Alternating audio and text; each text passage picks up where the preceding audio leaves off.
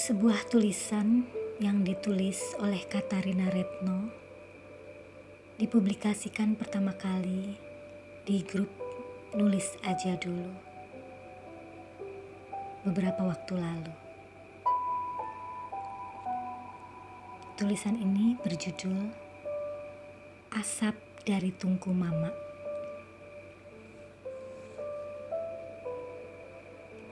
Suara berdentum-dentum itu membuat kepalaku sakit. Ketukannya begitu cepat. Aku ingat bahwa lagu aslinya tidak semenyebalkan ini.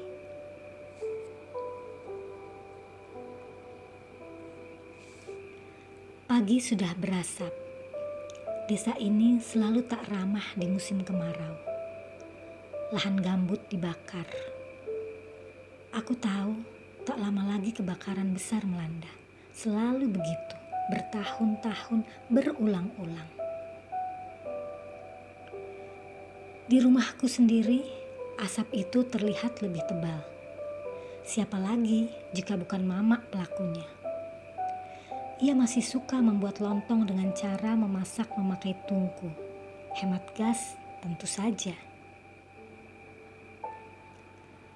Mama terbatuk-batuk dan mengusir asap dengan mengibaskan tangan. Dijejalkannya kayu dan api menjilat-jilat. Aku berdiri di pintu memandanginya. Subuh baru saja lewat.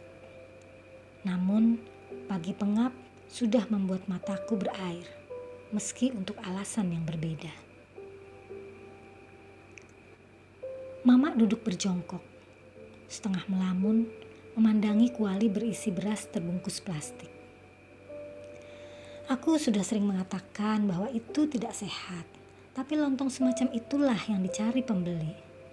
Ah, memang manusia bertingkah aneh. Mendengungkan kesehatan tetapi mencari yang termurah. Tidak, aku tidak bilang sehat itu mahal. Aku hanya mau bilang sehat juga butuh modal. Di ambang pintu, aku memandanginya. Hingga entah karena apa, Mama menoleh dan menemukanku. Nduk, perempuan itu bangkit. Ia mendekatiku dan memelukku. Aku bisa menghirup aroma asap dan kecut keringat yang kurindukan. Hei, kamu datang kok nggak bilang-bilang? Mama menarikku masuk tangannya cekatan menarik tasku. Aku duduk di amben tanpa kasur di dekat meja dapur yang begitu sederhana. Ada bantal lusuh. Kain jarik usang terlihat rapi di atasnya. Aku bisa melihat manik Rosario berada di sisi bantal itu. Mama mengambil gelas, mengambil sedikit gula dan satu setengah sendok kopi. Mama masih saja ingat takaran kopi kesukaanku.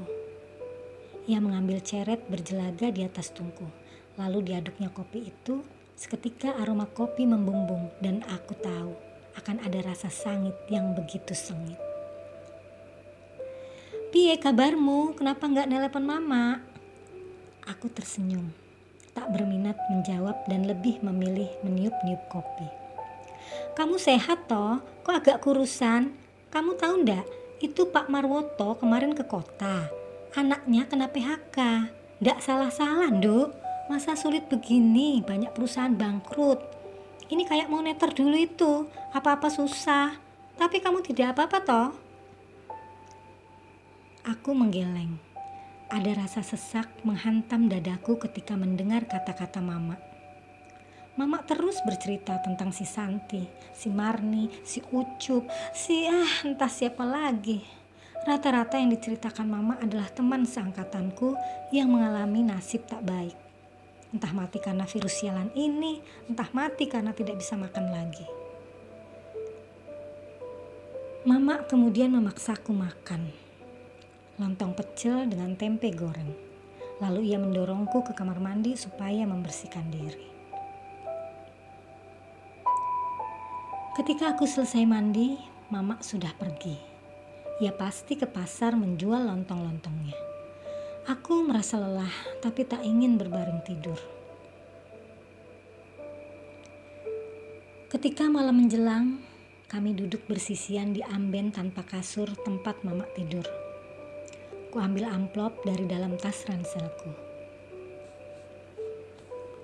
Mak, ini aku mengulurkan amplop itu. Mama memandangku dan bertanya, "Apa ini, Nduk?" Ini uang pesangon gendis, Mak, untuk beberapa waktu yang gendis tidak tahu. Gendis tidak bisa mengirim uang pada Mama. Pesangon? Iya, Mak. Gendis dirumahkan. Kamu ada salah, Nduk? Tidak, Mak. Produksi terhenti karena pandemi. Jadi, memang hampir semua karyawan dirumahkan, termasuk Gendis. Walah, Nduk. Maafin Gendis ya, Mak. Entah kapan Gendis bisa dapat kerja lagi. Tapi Gendis akan terus berusaha. Lalu kamu gimana, Nduk? Gendis akan coba usaha di kota, Mak. Kalau di sini Gendis rasanya nggak bisa apa-apa. Lah, modalnya ada, Mak. Memang usahanya sudah dirintis sebelum pandemi, tapi ya belum berjalan lancar. Kami berdiam. Suara hewan malam terdengar. Mama mengelus kepalaku dan merengkuh bahuku. Tiba-tiba air mata tumpah. Aneh sekali. Aku tak bisa menangis sejak dirumahkan. Di pelukan mama, aku bisa melakukannya. Entah untuk apa. Tapi rasanya lega sekali. Sesak di dada terasa berkurang.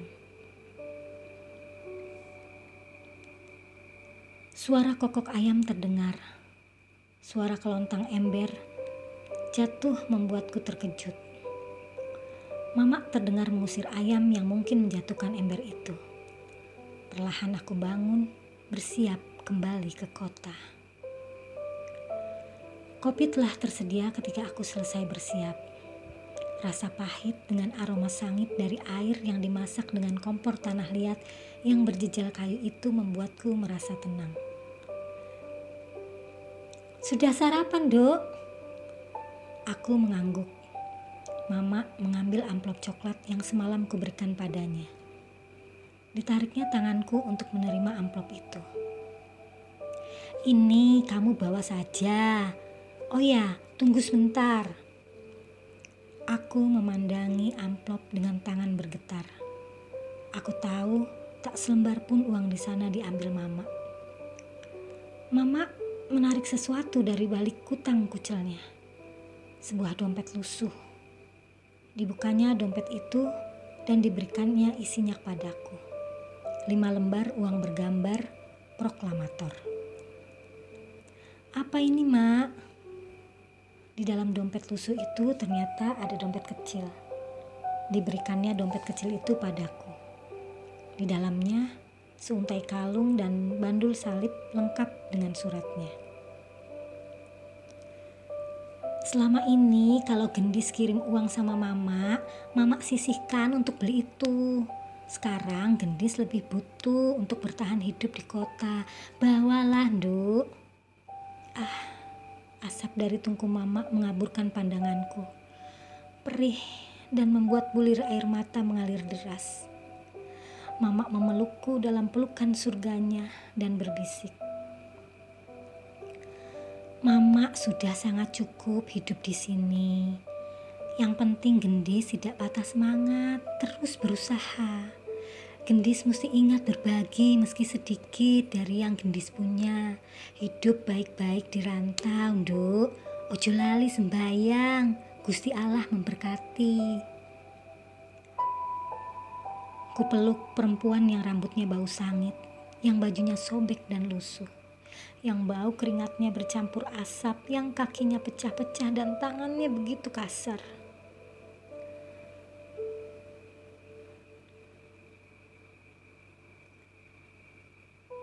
Setelah perpisahan yang begitu sulit, aku ada di sini. Duduk di dalam bis kota yang sopirnya memutar lagu Iwan Fals. Entah mengapa lagu itu diaransemen ulang menjadi dangdut remix dengan dentum-dentum menyebalkan.